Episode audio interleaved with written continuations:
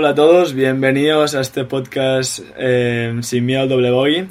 En este episodio 17 tenemos a un jugadorazo, tres veces campeón del European Tour y estoy seguro que yo y todos vamos a aprender muchísimas cosas de él. Él es Jorge Campillo y está aquí a enseñarnos muchísimo de golf y de vida. ¿Qué tal Jorge? ¿Cómo estás? Eh, hola, buenas, ¿qué tal? ¿Cómo estás? Primero de todo, como ya te he dicho, pero te lo repito, eh, me agradecerte muchísimo estar aquí. Seguro que para todos es un placer y aprenderemos mucho de ti. Así que mil gracias. hombre, vamos a ti. Y vamos, has dicho que estás en Múnich esta semana. ¿Cómo estás preparando el campo? ¿Cómo son las expectativas? Y vamos a ver un Jorge ahí arriba de la clasificación o cómo lo ves esta semana. Bueno, la verdad que ya juego muchos años aquí, el campo es, es entretenido. Es verdad que se hacen pocos golpes, hay que, hay que estar fino en los greens sobre todo y bueno, pues yo intentaré hacer lo mejor que pueda. Es, no estoy jugando mal, pero bueno, en esto del golf eh, nunca se sabe.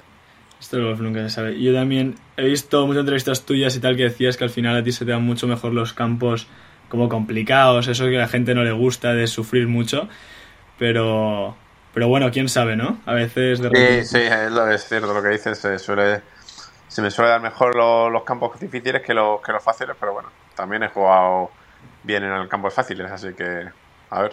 Totalmente, veremos. Em, Jorge, para empezar este podcast siempre me gusta mucho como que nos contéis vuestros inicios más tempranos del golf, de cómo empezasteis, quién os, quién os introdujo a este deporte y un poco vuestros primeros pasos en el golf. Eh, pues nada, pues básicamente mi padre fue, ¿no? Eh, empezó a jugar el, un pelo antes que yo y bueno, casi me empezamos a la vez y nada, pues se fue por el que, que yo tengo, por lo que tengo esta afición al golf. Que entiendo que empezaste con muchos golfistas, cosas de que hay hoy en día muy, muy temprano. ¿A qué edad empezaste más o menos? Sí, pues a los 3, 4 años ya, ya empecé más o menos, la verdad. 3, 4 años ya cogiendo un, un palo de golf. ¿eh?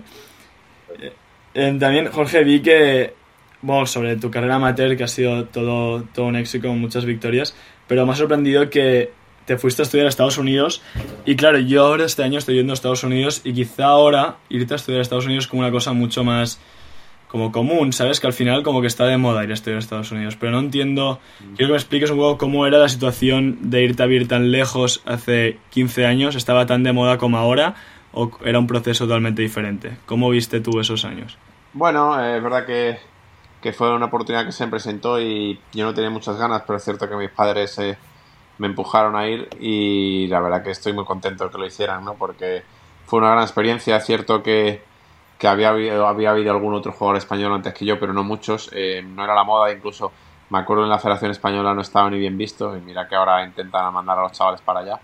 Pero en aquella época no, no estaba bien visto, prefieren que te quedas aquí jugando los torneos locales y bueno, para mí fue una experiencia estupenda, la verdad. Fuiste, si no recuerdo mal, a Indiana University. ¿Cómo recuerdas un poco esa época más chavalín, universitario? Ah, bien, muy bien, la verdad que, que la recuerdo con, nostalgia, ¿no? Eh, es verdad que me costó un poco adaptarme los, los, primeros meses, pero luego a partir de ahí eh, salió todo bien, eh, los compañeros de equipo fueron buenos, el entrenador también, no sé, la verdad que, que, que muy bien. volvería, volvería a repetirlo ahora mismo. No volverías. Siempre, yo, mucha gente que ha hablado de que hay Estados Unidos, de los invitados, siempre son todos, yo como estoy ahí es disfrútalo porque mm, mejores momentos de tu vida. ¿Puedes también afirmar que son los momentos, los mejores momentos de tu vida? Los universitarios. Hombre, es verdad que me acuerdo, mi madre siempre me decía la misma frase, disfruta estos años, son lo mejor de tu vida, que cuando te lo dicen, bah, esto no, no te lo crees, pero... Pero bueno, yo creo que tenía mucha razón. Eh, es cierto que no me puedo quejar porque ahora mismo juego al golf que es lo que me gusta y me apasiona, pero bueno, es cierto que aquella vida sin, sin preocupación, eh, jugando por solo por, por ganar a los otros jugadores, eh, no sé, y además eh, con la experiencia universitaria que fue, sí, fueron quizá los de los mejores años de mi vida, sin duda. Qué bien, sí, al final también es como otro golf, ¿no? Totalmente diferente al que estás acostumbrado, era un golf quizá en equipos em, pues es lo que dices tú, ¿no? Jugar un poco más para el equipo, para la gente y para divertirte. Pero, pero bueno, siempre al final tu sueño era ser profesional y yo quiero saber un poco eh, cuándo como te diste cuenta que podrías llegar a ser profesional o cuándo fue que dijiste creo que puedo triunfar en esto y le voy a dar una oportunidad. Eh, pues mira, eh, yo es verdad que fui allí con la intención de, bueno, de por poder compaginar golf con una carrera. Nunca pensé que, hombre, siempre estaba en, mi mente ser golfista profesional, pero bueno, siempre sabía de, lo complicado que, iba a ser. Y bueno, fue allí sin, sin la intención de, bueno, de ver qué pasaba, pero el primer año, bueno, lo veía tan complicado que, que nunca pensaba que iba a ser golfista profesional. Pero fue por ahí el segundo, tercer año de carrera incluso que ya eh, me di cuenta y y el entrenador de la universidad así me lo hizo ver que yo podía ganarme la vida jugando al golf. Y sí, diría que el segundo tercer año de, carrera vi que, que, cuando podía competir con los mejores de mi generación en, todo el mundo, eh, pensaba que, que, podía ganarme la vida jugando al golf y bueno, y así, y así fue, pero sí, fue hasta el segundo o tercer año cuando me di cuenta de ello. Sí, quizá ya cuando maduraste un poco más, quizá primeros años siempre son duros, de, lejos de tu familia, cosas nuevas, pero pero bueno, entonces entiendo que tu tercer año ya tenías claro y no fue hasta 2009 que te pasaste profesional. Y yo creo que ahí tengo un dilema, porque han pasado muchos jugadores por este podcast y claro, he visto jugadores de todo, de que en sus inicios pues no tenían dinero, han tenido que trabajar, o que en sus inicios em, tenían ya sponsors muy fuertes o invitaciones y ya fueron a torneos grandes de inicios. ¿Cómo fueron un poco los inicios de Jorge Campillo en el mundo profesional? Bueno, es verdad que, bueno, como el mundo amateur eh, fue bastante bueno. Eh, me dieron unas cuantas invitaciones. Me acuerdo que me vine aquí a. Eh, me acabé y me, Bueno, primero esto acabé en mayo, ¿no? Como la elegibilidad del golf, pero todavía me quedaban dos o tres asignaturas para terminar la carrera que tenía que volver en septiembre. Y me acuerdo que en verano vine aquí a Europa y de hecho me invitaron a jugar. El primer torneo profesional que, jugó, que jugué fue este, que voy a jugar esta semana, en el 2009. Me, invitó, eh, me invitaron a jugar. Y luego ese verano me invitaron a, a jugar cuatro torneos, creo y dos o tres challenges. Y me acuerdo que en este fue el corte, pero luego quedé quinto en el siguiente torneo en un challenge, que no en otro challenge. Eh, pasé el corte en el KLM y luego me acuerdo el Madrid Master de 2009 eh, quedé, quedé décimo y bueno, de verdad luego me tuve que volver a Estados Unidos, así que lo dejé un poco parado ahí el asunto y ya cuando acabé la carrera, porque ya que había estado cuatro años, pues bueno, ya por lo así La voy a acabar, ¿no? Ya que estamos, la acabo. Eh, es cierto que en Madrid Master quedé décimo y, eso me da acceso a un top 10 al Portugal Master, pero claro, ya era octubre y me había perdido ya una semana de clases por venir a jugar a Madrid, así que nada. Eh, fui, fui a Estados Unidos y no jugué en Portugal. Y luego en 2010 fue un año complicado, estuve en el Challenge Tour, que va, no jugué muy bien, ¿no? Temporada mediocre eh, en la segunda división. me acuerdo que en 2010 además jugué la escuela y que es la única vez que la jugué y quedé, iba, me acuerdo que iba quinto a falta de... Iba, era una pregunta que tenía que apuntar de esa escuela. Sí, y no sé si hizo 81, incluso con 78 me bastaba para meterme, pero bueno, es cierto que mirándolo ahora en perspectiva, aquel día lo, no lo pasé muy bien, pero me vino bien, ¿no? El año siguiente jugar el Challenge Tour y sacar la tarjeta por el Challenge Tour que me permitió, eh, puedo jugar los mejores torneos al año siguiente. Claro, al final si lo ves en perspectiva cuando ya consigues la tarjeta después, después de jugar el Challenge, consigues la tarjeta y miras atrás es como, bueno, lo he conseguido dos años más tarde, em, ya tengo lo que quería. Pero, ¿cómo fue para ti, como mentalmente, sobre todo? Claro, para que la gente no sepa, la última, em, la última fase de clasificación, clasificación son seis vueltas y a la quinta vuelta ibas creo que tercero o quinto y los 25 tenían tarjeta y firmaste 81. ¿Cómo fue para ti mentalmente ese choque de, ostra, tenía mi sueño, lo tenía todo y quizá he hecho la peor vuelta en los últimos ocho años para perder mi sueño o para no conseguirlo esta vez? Sí, la verdad que no fue muy agradable. Me acuerdo el viaje de vuelta en coche desde Gerona hasta, hasta Cáceres, que encima, con lo lejos que está, y bueno, fue, fue, un día duro, pero. Sí, pero. Pero bueno, así supongo que así es el, así, así es el golf. Eh, fue aquel día fue duro, pero pienso que, que si aquel día hubiese jugado bien, yo creo que no sé, mi carrera ahora mismo no hubiera sido la misma, pienso yo, pero claro, eso lo digo ahora a toro pasado, pero desde luego que aquel día fue no fue fácil. No fue fácil.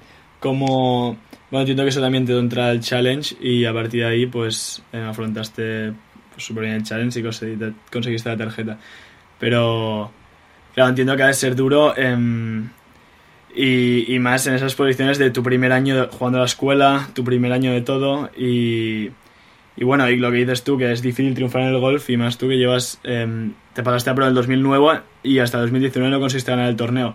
qué complicado es como acabar de rematar esas últimas vueltas, triunfar en el Tour y cómo de complicado es ganar en European Tour.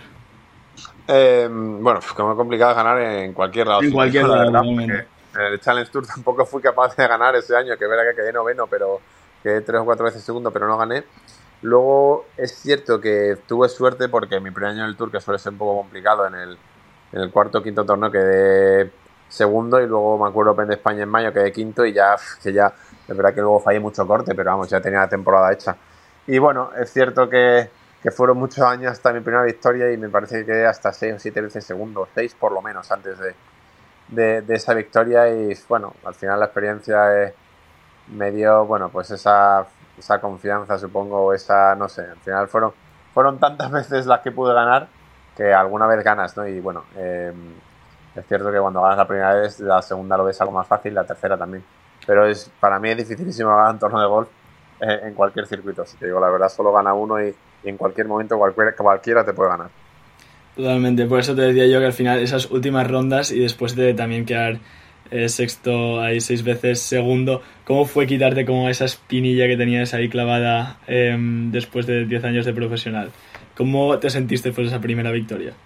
Eh, ¿Fue quizá la más emocionante o cómo sí, la viviste? Desde luego eh, eh, fue la más emocionante, sin duda. Eh, sí, la típica emoción de casi ganas de llorar fue la primera. Luego es verdad que, que la segunda fue como algo más eh, no emocionante, sino lo contrario, como, bueno, no sé, la adrenalina, no sé, vamos, otro tipo de sensación. Y luego ya la tercera, bueno, fue algo más, eh, bueno, ya no normal, porque no es normal ganar, pero algo más ya en una sensación que ya, que ya has tenido. Pero cierto es que, que la primera fue la más emocionante. Sí, entiendo que a la tercera quizá ya dices, bueno, ya Jorge ya he ganado tres, ¿no? Ya, o a la cuarta ya es un poco más, te acostumbras, ¿no? Pero siempre recordarás esa primera como la más especial, ¿no? Entiendo. Eh, sí, obviamente sí, fue la, la, la más, no sé si la más especial, pero la, la, la, más emocionante sin duda, ¿no? Porque, bueno, la verdad es que luego el playoff de Qatar eh, también fue bastante especial, pero sin duda la primera fue la más emocionante. También eh, llevas muchísimos años en el Tour, creo que ya, eh, no sé, 12 o 13 temporadas. ¿Crees que has encontrado tu lugar en European Tour o aún tienes como esa ambición de cruzar el charco, irte al PGA Tour? ¿O te ves bien donde estás? ¿Cómo, cómo Hombre, depara verdad de que Jorge? ahora, ahora, pues ahora mismo pues te ves bien donde estás, ¿no? Porque ahora ya eres conocido, ¿no? Eh, tienes un, digamos, no respeto a otros jugadores, pero un, no sé, que no sé cómo la, no me sale ahora la palabra, como Como un standing, ¿no? Como que ya... Sí, claro, tienes como un, un caché aquí que, bueno, pues eh, la gente ya te ve a ver o, o esperas o no, o sea, te, te, sientes cómodo, pero bueno, es cierto que, que tampoco me importaría jugar algunos torneos de Perjature por la experiencia y, y, a ver qué tal se da por allí, pero bueno, es cierto que ahora mismo pues estoy como donde estoy. Sí, quizá ya después de tantos años te sientes un poco como en casa, ¿no? Después de viajar tanto. Sí, y, sí, sí. Ya, ya te conoces los campos, la gente, los hoteles, ya es como, como en casa, como tú dices. Ya no, no eres el novato que primer año en todo, gente nueva. Quizá el inglés, aparte, bueno, también veniendo de Estados Unidos, quizá el inglés ya lo dominabas, pero entiendo que después de tantos años ya no es ni impedimento, ¿no? Bueno, es cierto que nunca se me han dado muy bien los idiomas. Eh, no tengo muy buen acento, que digamos. Eh, el primer año en inglés sí me costó, pero bueno, es verdad que viviendo allí, bueno, se coge rápido por lo menos para, para manejarte por allí sin, sin ningún problema. Así que bueno, eh, es cierto que eso cuesta, pero al final eh, con el tiempo eh, se sabe hablar. Porque yo creo que soy como tú, o los españoles somos así, no sé, yo ya llevo también dos años y esta no se me quita este acento como de español, ¿sabes? De españoles. Sí, sí, sí. Que, que yo cuando llego hasta a veces no me entiende del plan escuchar. O sea, no es como que dices las palabras bien, pero este acento español no se te quita nunca. Y, y la gente me lo dice y dice, ostras, que los españoles tenéis un acento muy cerrado en el inglés. Sí, es como... sí, es un acento muy cerrado, difícil de entender. Encima tendemos a hablar muy rápido y ya se lían las palabras. es cierto que, hombre, obviamente hay, hay, gente y gente, pero los españoles eh, no es nuestro punto fu fuerte los idiomas, digo, digamos. Por no, no, es, no, es, el fuerte. También tenemos los franceses por ahí que también van un poco cojeando, sí. pero pero no, claramente no es nuestro punto, punto fuerte. Mm. Escucha, esta, estas semanas han pasado muchísimas cosas eh, en el golf, como esa unión del Leaf, el US Open y un par de cosas que me gustaría que nos explicaras un poco, tú que estás un poco de primera mano. Pero me gustaría que empezamos a hablar un poco por el US Open, que victoria de Wyndham Clark. Pero yo le decía a mi entrenador y todos, tengo como el corazón dividido porque, por una parte, quiero que gane Ricky Fowler porque, ostras, sería como un super comeback de un jugador que tenía que, que era el mejor y después jugaba por invitaciones. Y también esa parte de Rory McIlroy. ¿Tú por quién ibas? O sea, decántate, sincéranos. ¿Quién querías que mira, Justo yo, yo, con, yo con Ricky Fowler era de mi época universitaria y jugué muchos torneos allí en la universidad. Y la verdad que es un, sí, un chico correcto, agradable, es verdad que, que, es, que parece que, que, todo el mundo quiere que gane. Pero bueno, eh, yo prefería que ganase McIlroy eh, más que nada porque es, porque es europeo. Así que será la razón principal por la que, que quería que ganase McIlroy. Bueno, a ver, es una razón totalmente obvia. Y es lo que dices tú, Ricky, pues le tenemos todo ese aprecio de ese Ricky con el todo de naranja que era antes, ¿sabes? Y volverlo a ver ahí arriba, pues a todo el mundo nos hacía ilusión. Pero sí que ha sido un US Open así, fue controversial al final, ganador que nadie se esperaba, pero que mejor ha jugado al final. O sea, eh, sí, eh, es verdad que Ricky Fowler cae bien, a mí me cae bien. De hecho, yo, vamos, que, te, como te digo, compartí muchas vueltas con el de Amateur y eh, me cae bien. Eh, y es verdad que obviamente este eh, Wyndham Clark gran jugador de golf, bueno, más que gran jugador de golf. Y bueno, eh, se lo mereció desde luego.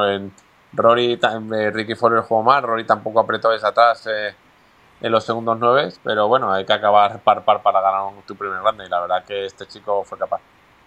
Sí, totalmente, y aparte en, en qué hoyos, ¿sabes? Que a veces se dice no eran tres pares cinco dados, ¿sabes? Eran tres, tres hoyazos que, que hay que jugarlos muy en muy en Sí, bueno, ahí fueron dos, ¿no? Porque hizo Bogey al 16, creo, ¿no? Ah, verdad. Sí, sí, sí, fueron Dos, pero vamos, que sí, vamos.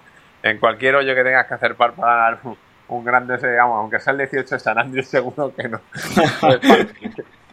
la, la, autopista esa, seguro que tampoco es fácil. No debe ser tan grande si tienes que hacer par para ganar el británico, desde luego. Totalmente. ¿Qué te decir? Así como jugador, porque a todos yo creo que nos chocó muchísimo esa última ronda de, de Ricky. ¿Qué crees que pudo afectar ese domingo a Ricky, que parecía otro jugador totalmente diferente a las de las tres primeras jornadas? Eh, ¿Crees que un jugador tan experimentado aún le vale la presión de volver? No sé, tú como jugador así más experimentado, ¿qué crees que pasó con ese Ricky de, del domingo? Bueno, pues, supongo que así es el golf. El hombre lleva mucho tiempo sin estar ahí arriba y creas que no, eso, esa experiencia o eso se te olvida. Y, yo pienso que tienes que estar otra vez ahí arriba para, no sé, para que pueda aguantar esa presión o esas, esas ganas que tienes de hacerlo bien después de estar tanto tiempo sin estar arriba. Incluso McIlroy, ¿no? Que, que ha ganado no sé cuántos tonos del PGA Tour en estos últimos nueve años, lleva nueve años sin ganar un grande y seguro que también el gol está ya afectando eh, esa presión ¿no? De, no conseguirlo. Así que fácil no, no, es para nadie, desde luego. Y bueno, eh, Fowler pues lleva tanto tiempo sin estar ahí arriba en un grande que supongo que, que le costó un poco. Y encima empezó mal, le salió todo mal, la verdad. Sí, también no empezó demasiado fino. Quizá por lo que dices, uno le. Uno como que carece de una cosa, o sea, uno carece de quedar. de no tener la oportunidad de estar ahí arriba tanto tiempo para conseguir esa victoria que quizás lo que dices tú, a la que esté dos o tres veces arriba y vuelva a ese como esa rueda, ¿sabes? Seguramente todo sea más fácil. Sí, eso es. Y, y tenemos a Rory que no carece de eso, que ha quedado segundo 14.000 veces y le falta quizá el remate ese, ¿sabes? Pero... Sí, es que lo que te digo, que encima lleva mucho tiempo sin ganar lo que es un torneo de golf, entonces ya eh, no es fácil, ¿no? Y, y, sobre todo cuando vienes de jugar mal y te ves otra vez ahí arriba, eh, no, debe, no debe ser fácil volver, pero bueno, está claro que jugando así tarde o temprano volverá a ganar un torneo. Totalmente. Y esperemos, esperemos que sí, esperemos que sí. También te iba a contar, porque yo esta semana me he fijado muchísimo en los datos de, de approach y de pad. Y claro, no me ha sorprendido nada cuando he visto que Ricky Fowler era el primero en pad y Wyndham Clark creo que era el segundo. Y de approach creo que Wyndham Clark era el primero y Ricky el segundo, ¿sabes? Y claro, me ha dado a pensar, ostras, es así todos los torneos, o sea, como profesionales, ¿hay tanta importancia en el pad y el approach como para que estos dos nombres que estén primero y segundo en pad estén liderando y coliderando un torneo? Eh, hombre, es que no, no, no, tengo ni idea, no he mirado los datos, pero seguro que, que, todos los que ganan el torneo no deben andar muy lejos del top 10 de pads, o sea, es muy raro, yo pienso que es rarísimo. Eh, así que es que no me extraña, es verdad que Ricky, me acuerdo, no sé si el segundo día vio el o la tercera vuelta o la segunda llevaba 15-15 o 16-16 en pad inside de 15 pies o de 10 pies, una cosa de locos. sí, creo, que era de, creo que era de 5 metros, no había fallado eso, 18 pads. 16, verdad que no todos serían de 5 metros, algunos serían de 1, 2, 3. Sí, Pero bueno, una cosa exagerada, ¿no? Y, y obviamente eh, el pad del que patea bien normalmente es, bueno, salvo tienes que jugar bien de lejos, estoy de acuerdo, pero, pero si juegas bien de lejos eh, y pateas bien, suele, suele estar arriba y, y no me extraña, obviamente. Encima con los greens grandes que había aquí, tampoco era el campo muy exigente del tee, al final el pate importaba más que a lo mejor en otro campo. Sí, sí, sí, al final es lo que decía un poco, quizá no era el US Open más exigente y quizá ahí no premia tanto a los mejores ball strikers como el US Open siempre se ha dicho o ha aparecido, ¿sabes? También te quería preguntar un poco por tus seis grandes, que al final has jugado seis y mm, por poquito te has quedado en dos British Open, pero no has conseguido pasar corte en ninguno. ¿Qué, ¿Le das alguna explicación a eso o crees que es simplemente golf que a veces pasa y uno No sé, la verdad que, que sí, es una cosa, una espina que tengo ahí clavada, a ver si soy capaz de pasar el corte en alguno y claro, ya voy con la presión añadida, ¿no? Si estamos hablando de que Ricky Fowler o McIlroy llevan tanto tiempo sin ganar y de repente se ven arriba y sienten esa presión añadida, pues un poco lo mismo me pasa a mí, pero bueno, eh, algún día tendrá que ser eh, en el que pase un corte. Es cierto que, que tuve un par de British en los que tuve opción. Bueno, de hecho en los tres British tuve opción, salvo siempre en alguno yo me lié al final y tal. Y en los PGA no tuve ninguna. Pero, pero es, lo que dices, sí, sí, seis grandes, eh, cero cortes pasados, pero bueno. Eh, el Wyndham Clark este había leído que había jugado seis grandes también, había fallado cuatro cortes y los otros dos su mejor posición había sido un 76 o un 72 y, en el séptimo ganó, así que bueno, no digo yo que vaya a ganar el British Open, pero a ver si puedo pasar el corte. Bueno, Jorge, te veremos ahí en el British Open. A ver, hemos visto que una vez te quitas esa espinilla, em, has vuelto a ganar dos veces más y tenemos a Wyndham Clark también como referente. ¿Quién sabe? ¿Quién sabe? Esperemos... a ver si pasa el corte primero. eh, luego ya, ya veremos. Vale, vamos, vamos despacito, pero bueno, eh, estaremos pendientes de ti y te desearemos lo mejor en este British Open, seguro. Gracias. Em, ¿Crees que también en los majors, tú que has jugado 6 y tal, em, ¿qué diferencia ves más en un major a una semana como regular? O sea, ¿qué preparación de campo o el evento? Alex del Rey el otro día me decía que era como un circo, ¿sabes? Que había muchas cosas. ¿Qué diferencias crees tú que hay como en un grande a un torneo regular? no sé, ya, ya la sensación de, de ya de, bueno, es verdad que grandes y grandes. Eh, jugué un PGA en, en San Francisco sin público, que parece que estaba jugando un torneo en, no sé, en China, por decirte algo, porque el año del COVID. Ah, pero, claro.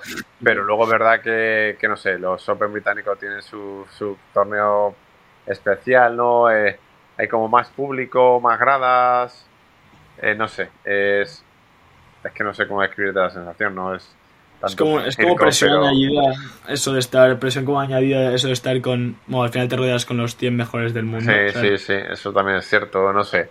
Es todo diferente, digamos. Eh, es cierto que no deja ser un torneo de golf, pero bueno, el ambiente es diferente. Eh, digamos que, que la, gente que acude al campo también es la de gente que va también es diferente, no sé, es como, no sé, no es, es difícil de describir hasta que no lo juegas realmente. Totalmente. También esta semana había esa controversia em, que tampoco te quería meter mucho en polémica, pero a ver si nos podías em, adelantar un poco esa unión como del Leaf al PGA Tour y European Tour. ¿Cómo crees que ha sido un poco la reacción de los jugadores? Porque nosotros de aquí casa, pues quizá hemos flipado un poco con y cómo los jugadores se podrían sentir, pero vosotros que lo vivís más de cerca, ¿cómo ha sido esa reacción? ¿Se ha habido de manera positiva, negativa? ¿Cómo la habéis visto desde ahí?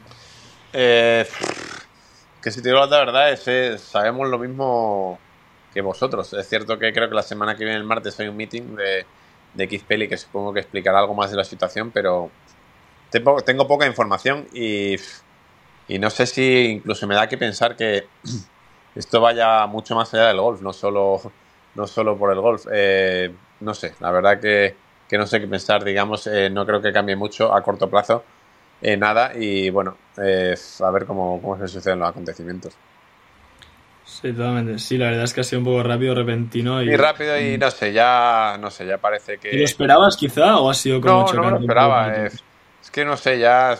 Para mí es que casi va más, más, allá, más allá del golf. Yo creo que esta gente Saudí casi se quería meter, digo yo, en los círculos parecía, o pues, lo que yo pienso, de poder americanos y, y la manera, una de las maneras de meterse es a través del golf. Y es lo que yo pienso, ¿no? Yo creo que a ellos les importa poco lo que es el golf en sí, eso es lo que yo pienso. Y sino que se quieren meter en ese tipo de círculo, yo creo, para hacer negocios a largo plazo o lo que sea. Eso es, esa es mi opinión. De política o alguna cosa. Sí, política, de todo un poco. Vender ahí negocios. Intereses que quizá no sabemos. Con los, negocios, con los sponsors de los tornos de golf, lo típico, ¿no? La élite americana. Eso más o menos yo creo. Por ahí, por ahí pienso que van los tiros. Bueno, es que da, da mucho de pensar porque al final lo que se ve un poco lo de estos últimos años en el Leaf es como quizá el golf importa menos y bueno, es un poco más el cliché de la política y el dinero, ¿no? Que quien, quien juega al golf básicamente. estoy de acuerdo, estoy de acuerdo. No, sorprende, ¿sabes? sí, no, no, no, soy muy, muy fan de los tornos del Leaf, yo no, no me parecen entretenidos de cara al público. Obviamente la gente que se ha ido tendrá sus razones y yo las entiendo. Claro, te iba a decir, tú te verías, imagínate un día te dicen has de jugar el torneo así, te verías jugando en, equipos tres días a tiro. Es que luego encima los equipos tampoco es que tenga, te puedas, o la gente se pueda identificar con, ningún equipo, porque no son ni gente del mismo país, ni un misma ciudad, o sea, que no sé cómo te puedes identificar con, un equipo, ¿no? Me parece, eso me parece difícil que un, que un aficionado se pueda identificar con un equipo. Y luego, bueno, el golf por mucho que se empeñen, no deja de ser un, deporte individual. Eso es, eso es así. Sí, sí, sí. No, totalmente contigo. Y aparte es lo que dices tú, es muy fácil quizá en familiarizarse, familiarizarse con algún jugador. Pues claro, el equipo es lo que dices tú, cuatro jugadores que a veces... Hay equipos que sí que es verdad, como los eh, Torque, que son todos latinoamericanos y tal, bueno, y David, em, todos de habla española, y que te puedes como familiarizar un poco más y tal. Pero es que es complicado, es lo que dices tú. Es complicado de seguir y de. No sé. Es todo un poco raro. Sí, es raro, ¿no? Es raro y, hay muchas preguntas o interrogaciones que creo que no tenemos ni idea a nadie y no sabemos qué ha pasado realmente. Claro, no sabes nada. ¿Tú crees que esta unión perjudicará, ayudará al golf? No, hombre, yo creo que perjudicar no creo, por lo menos eh, a corto o medio plazo, ¿no? Porque esta gente puede haberse metido en otro deporte y bueno, eligen el golf y, lo riegan de dinero que, yo creo que eso, bueno, eh, a los profesionales nos beneficia. Eso es lo que yo pienso. Ahora, ¿que beneficia el juego de golf? Eso ya es, es una pregunta complicada. Eso, eso es complicado. Está claro que dices tú, el dinero siempre, siempre da bien, pero... Pero bueno, nunca sabremos. Al final también dijimos que el Leaf hace tres años no saldría, ha salido así, y es que tendremos que tendremos que esperar, ¿no? A ver cómo evoluciona todo y a ver cómo va, cómo va esto. Sí, tendremos que esperar a ver qué pasa, pero bueno, la verdad que, que no parece fácil nada todavía aún así. Nada parece sencillo. Porque los jugadores tenéis algún tipo de opinión en estas cosas o no tenéis ni, ni habla. Bueno, algo se comenta, algo se comenta y bueno, sí es cierto que yo tengo, bueno, mi opinión, pero tampoco es que me, me, vaya la vida en ello, ¿no? Demasiado tengo con intentar pegarle recta y meter los pads, que es lo que realmente me preocupa. Claro, claro, yo, pero yo me refería más, Jorge, a yo que sé, que los, los jugadores podáis hablar con el directivo, con el, con el jefe del DP World Tour y tal, que tengáis como vuestra opinión, vuestras...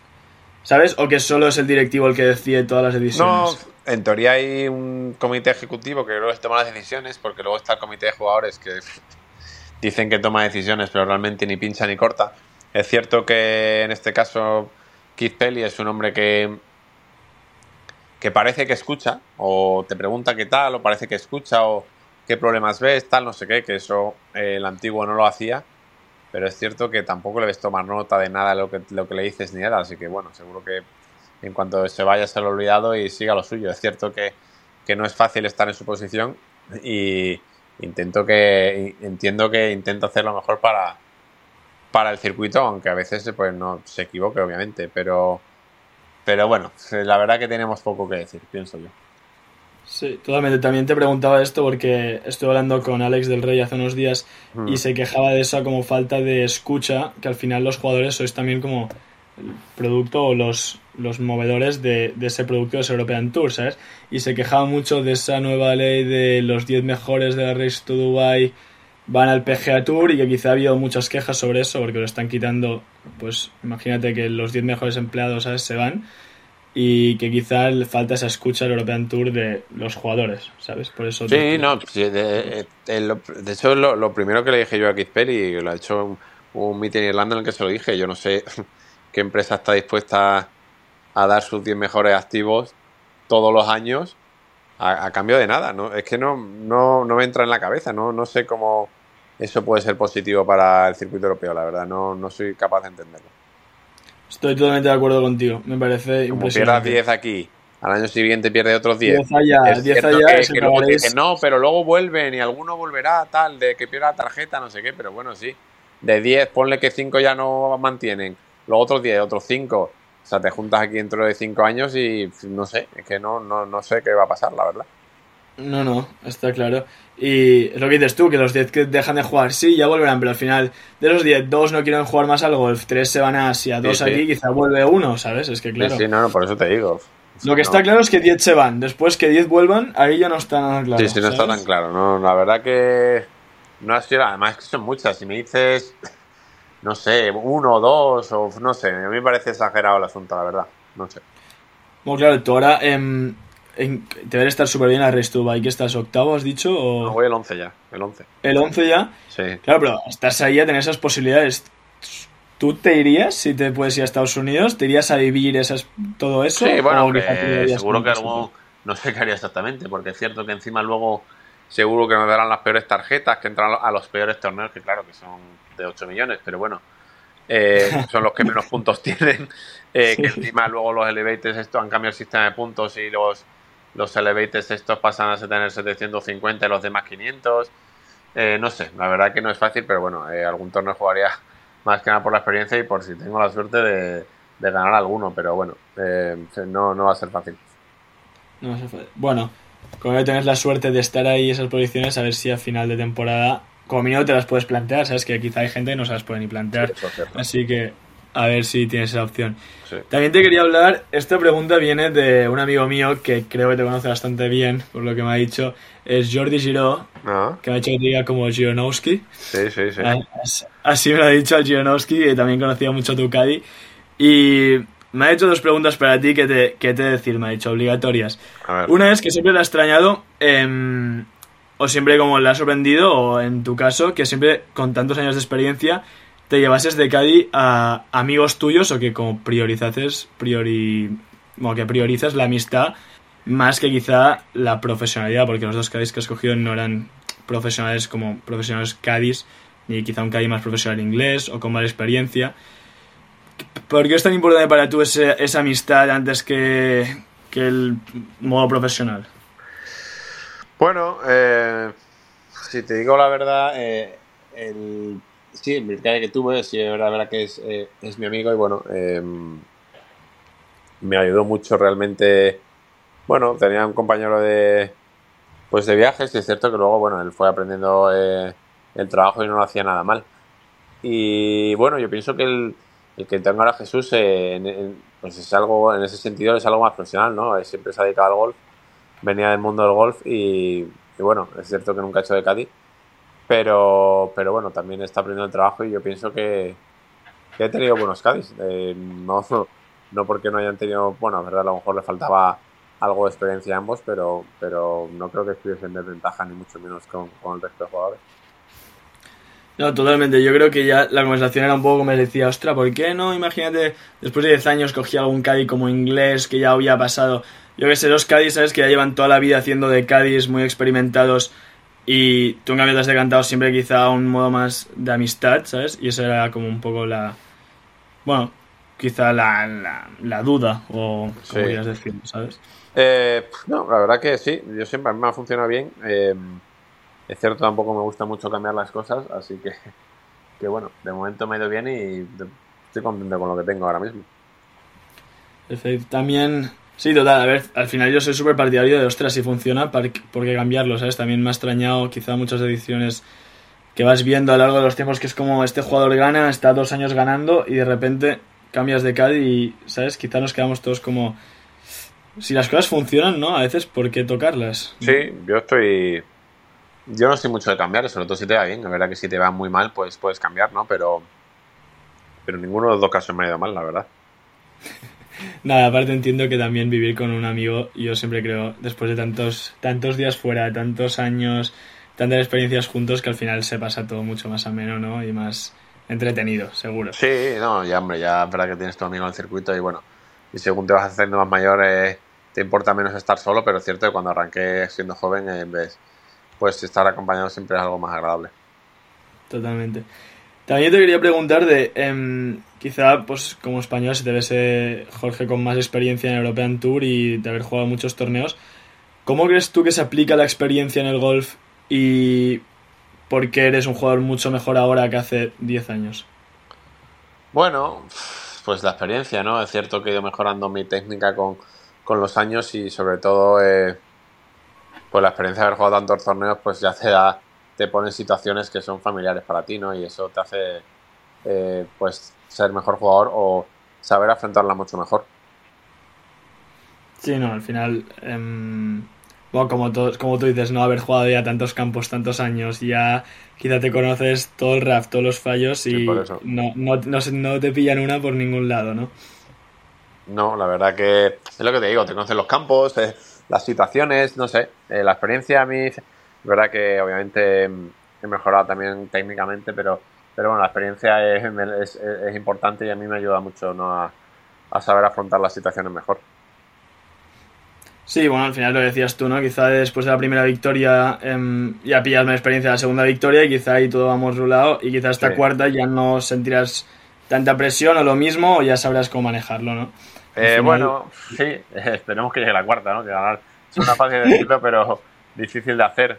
Pero, pero bueno, eh, luego es difícil ganar. Fíjate, en Holanda parecía que iba a ganar el torneo fácil y al final no quedé ni, ni, ni top 10, ¿sabes lo que te digo? Así que bueno, el golf es así.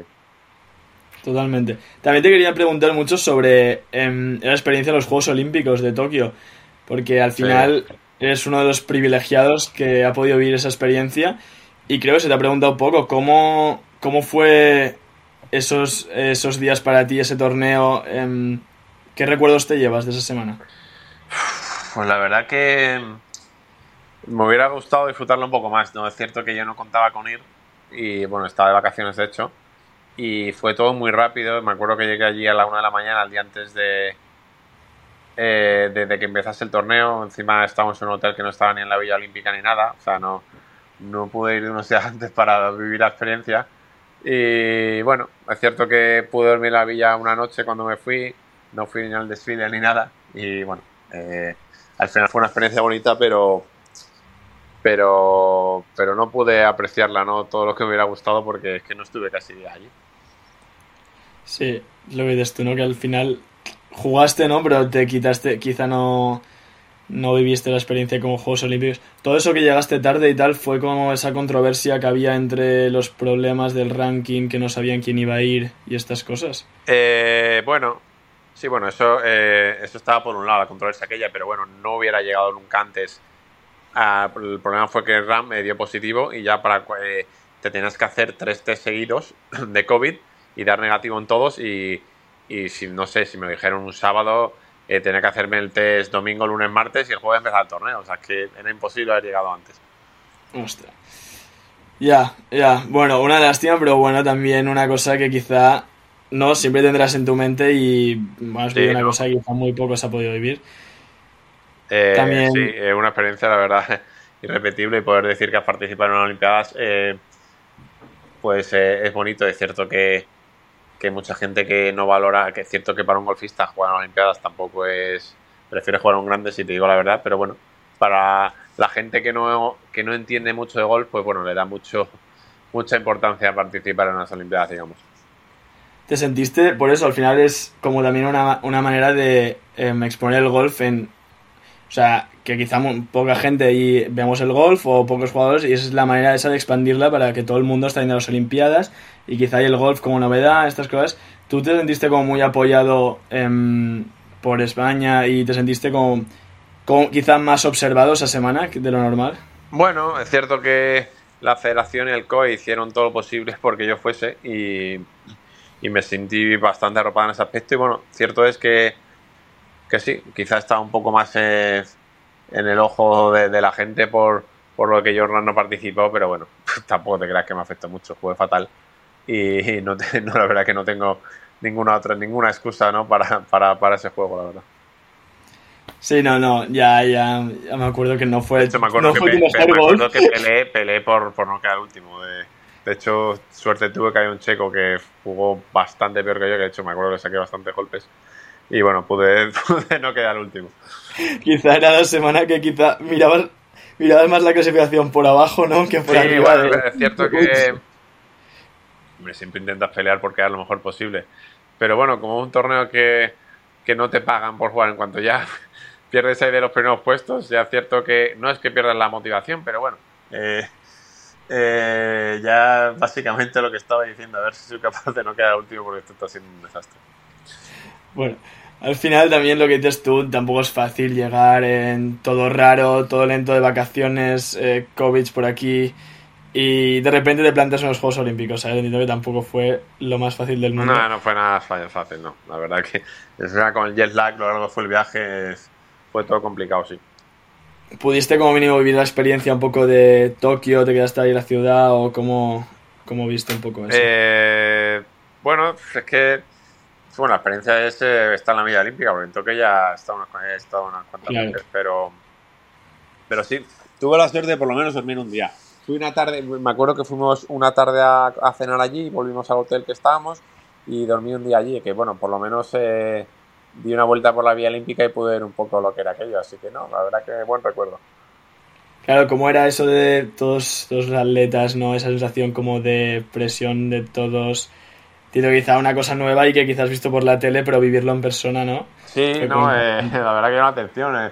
No sé lo grande que era el comedor de dos pisos, es que no sabría qué decirte lo grande en metros cuadrados lo grande que era, pero pero no sé, no sé, había 17.000 atletas, es que no sé ni cuántos había, una de gente, eh, una gente Una de loco, o sea, lleno de edificios, hasta que me acuerdo que el España era el bloque 6, no sé, la verdad que era curioso, es cuanto menos curioso el asunto de la Villa Olímpica.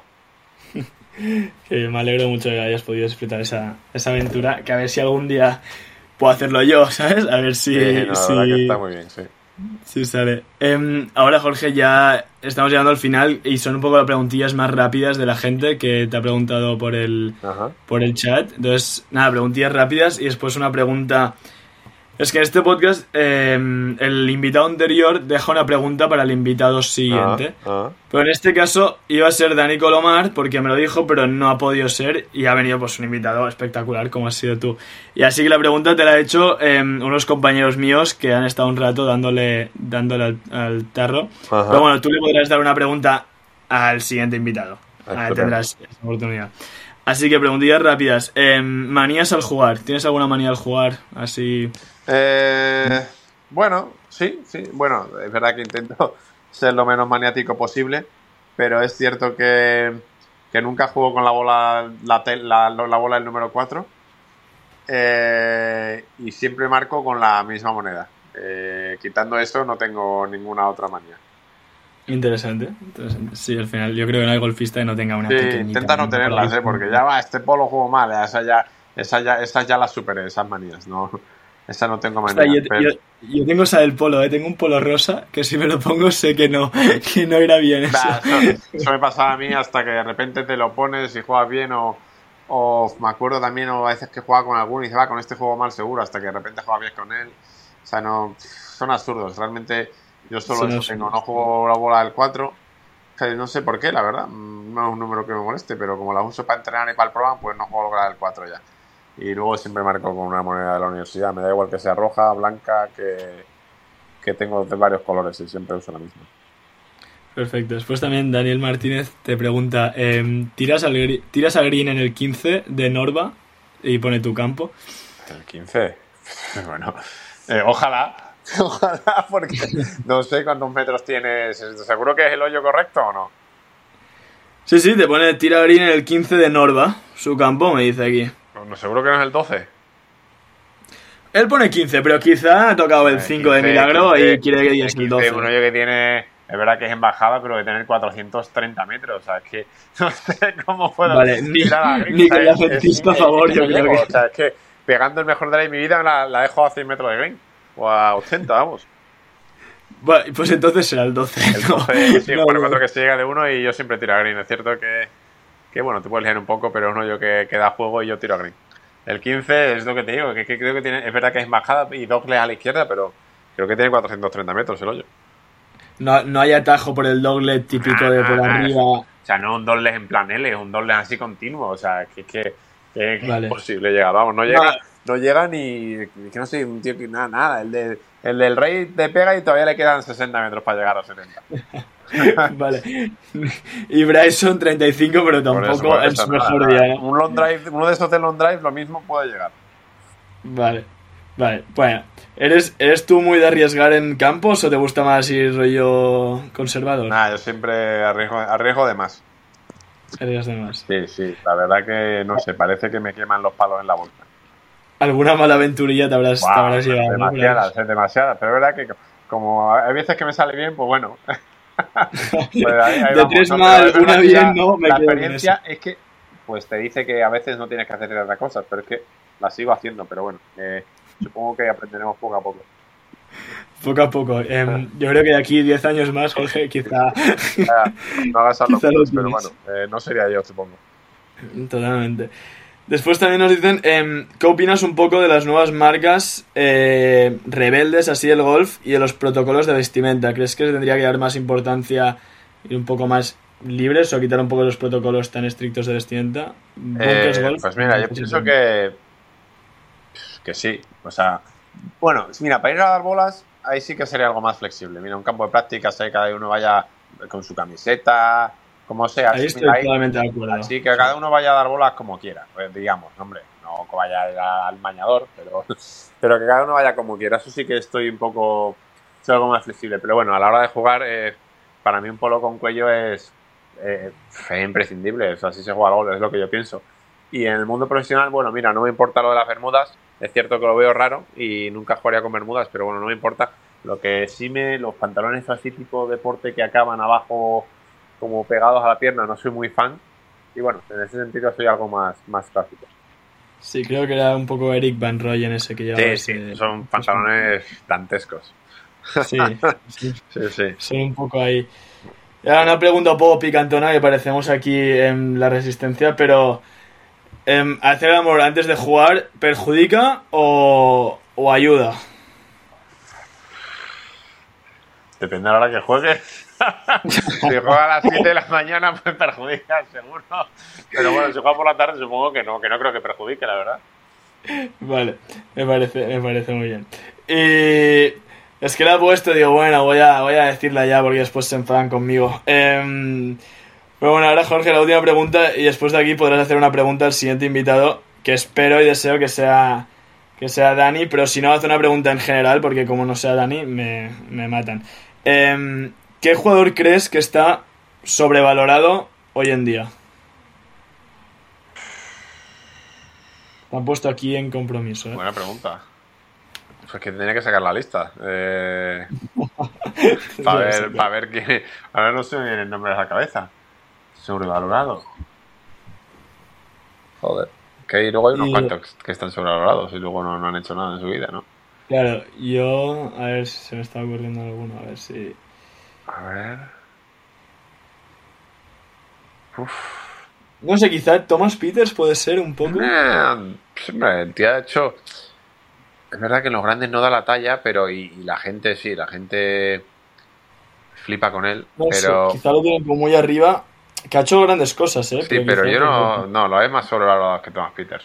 Es verdad que no me queda a mi gusto. Thomas Peters. Uf. No sé. Algo así. Espera, ahora que lo vas pensando, se me ha ocurrido un jugador que te quería preguntar por este. Yo estoy súper intrigado con em, Daniel Van Tonder, o no sé cómo se debe pronunciar bien. Ostras, cuando veo el swing ese, ah, mm, es como que me, no sé, me choca, me impacta un poco. Y después el tío lo hace súper bien. O sea, bueno, en rollo clasificatoria lo hace súper bien. Pero, ¿cómo es? O sea, es impactante en persona. ¿Cómo es ver a ese hombre jugar? ¿Pero lo dices por el swing o por el ruido que hace al darle? Por, hostia, por todo, tío. Es que es como. darle como cuando los tenistas le dan la bola, pues igual.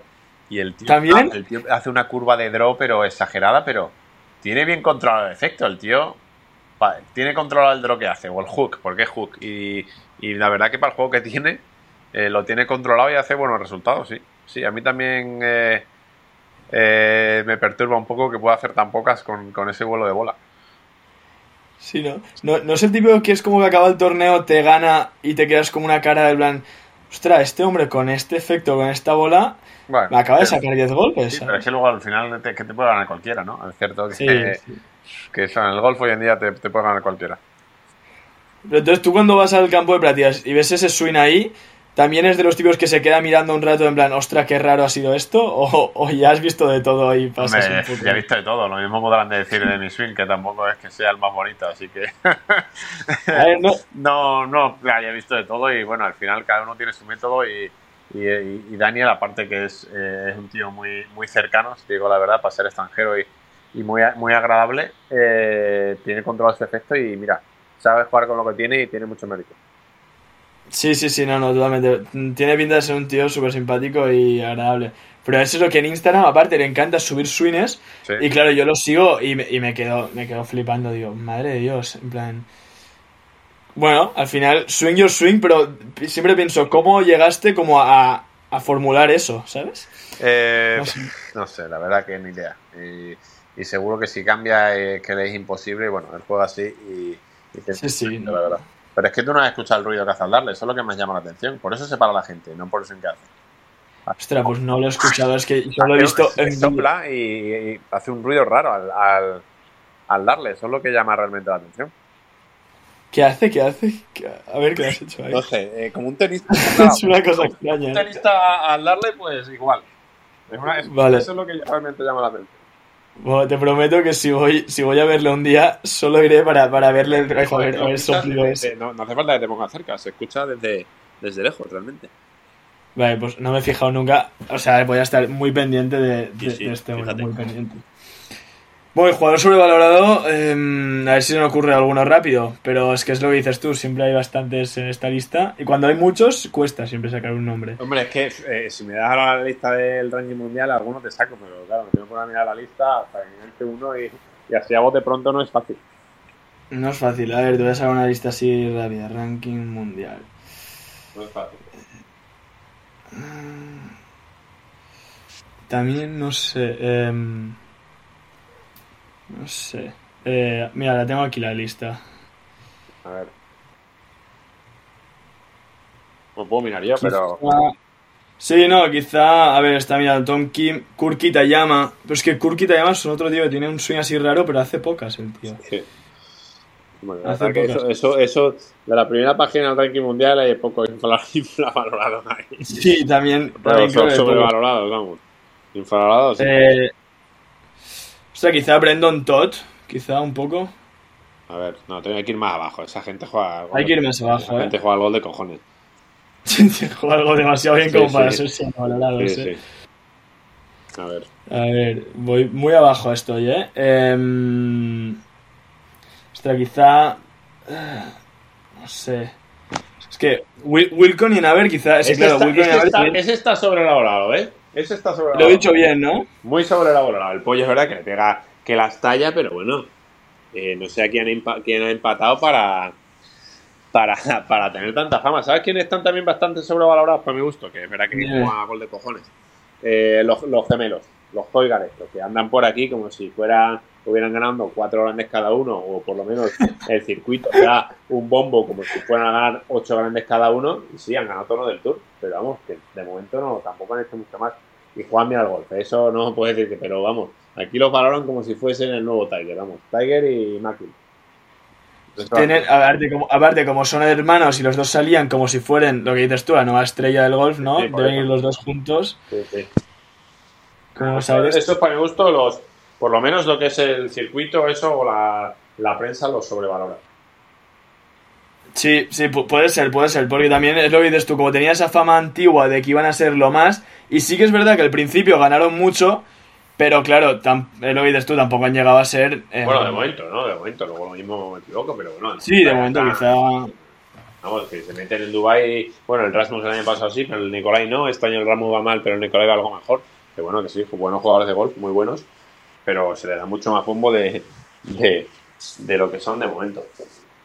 Puede ser. También creo, creo que le he clavado mucho más con Wilcon y Naver, ¿eh? porque yo creo que la gente. Yo creo que le he clavado mucho. Es verdad que me acuerdo de invitar a torneos del Tour por todos lados, dan invitaciones por todos lados y bueno, le pega fuerte a la bola, pero ese sí que no ha ganado ningún torneo de golf todavía.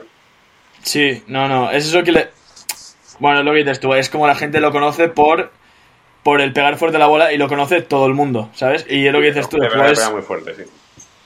Después no, no lo he visto, porque yo a veces alguna que hacemos esa típica porrilla con amigos, ¿sabes? Y a mí también me gustan los jugadores así, pegan fuerte, y cojo a Wilco, y ostras, siempre la cago, tío. O sea, coger a Wilco y digo, madre de Dios. Después, cuando tiene un buen torneo, lo hace muy bien, pero no. A lo mejor la recta y tal, bien, pero es lo que te sí. sobrevalorado, sí. Totalmente. Bueno, Jorge, mil gracias por esta, por esta horita de puro golf y de entretenimiento. Ha estado fantástico. Estupendo. Fantástico. Em, bueno, nada, muchísima suerte esta semana. Muchas gracias. Y, y dale a tope. Vale. quizá, si quieres darle algún consejillo a la gente que está escuchando así como despedida. Hombre, para los principiantes eh, animo a que lo prueben ahí, que tengan paciencia, ¿no? Y, paciencia y tiempo, que es lo que se necesita para, para progresar algo, la verdad. Y algún buen profesor también ayuda. Sí, eso es verdad, porque al final mucha gente quiere ir por su La gente se cree que no, autodidacta, yo sé jugar solo, mentira, eh, tienen que darte unos, unas nociones eh, para, para mejorar, eso es, eso es un hecho.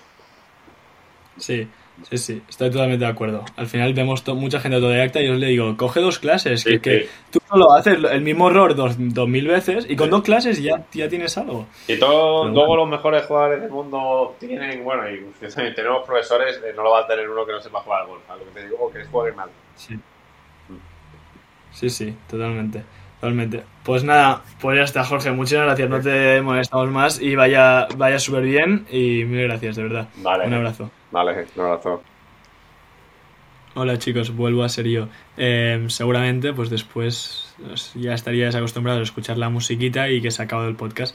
Pero esta vez, como también muchos habréis dado cuenta, pues se me ha pasado de, de decirle que me diga una pregunta para el invitado anterior entender que estaba súper presionado, súper nervioso, porque al final pues ha sido unos, uno de mis ídolos y seguramente mucha gente que la está viendo ahí en la tele después de ganar tres victorias European Tour y todo, pues se me ha hecho, un, se me ha hecho grande, al final pues la primera persona así un poco grande y estaba súper nervioso, que se me habrá notado en todo el podcast. Al final ya me he soltado un poquito, pero sí que estaba súper nervioso y presionado y se me ha olvidado totalmente. Así que he pensado que esta vez pues podéis también participar en esto, que al final me gusta mucho que participéis y dejarme alguna pregunta que le queráis hacer al siguiente invitado. Y yo escogeré una o las dos mejores. Seguramente será Dani Colomar, entonces si es Dani Colomar, pues cogeré la de Sandita Río que nos hizo en el episodio anterior y, em, y la vuestra y haremos dos preguntas o quizás otra persona. Vale, dejaré vuestras preguntas y yo le haré al invitado, al siguiente invitado. Ya sabéis, puede ser preguntas de todo, de lo que queráis, así que no, no os cortéis, no os cortéis, un poco de resistencia a esto. Y también, nada, eh, aprovechar, para, deciros, eh, deciros, tenemos Beat Swing esta semana en mi Instagram, torneo rollo Netflix de swings de driver. Tenéis mil premios para todos los participantes. Eh, no participe porque no quiere. Es un torneo de, de swings donde me enviáis vuestro swing y de manera online donde la gente va votando por el mejor swing, vais avanzando de rondas. Súper divertido. Em, es gratis, no cuesta nada miradlo en mi Instagram. Eh, para todos los que os guste el golf, participar en un torneo, ganar algún premio, eh, veros competitividad, Instagram, cosas nuevas, ir votando para el mejor swing, seguro que os encanta. Ir a mi Instagram, hoy y ahí tenéis toda la información. También deciros que Bunkers Golf ah, va, a, sacar colección nueva de ropa.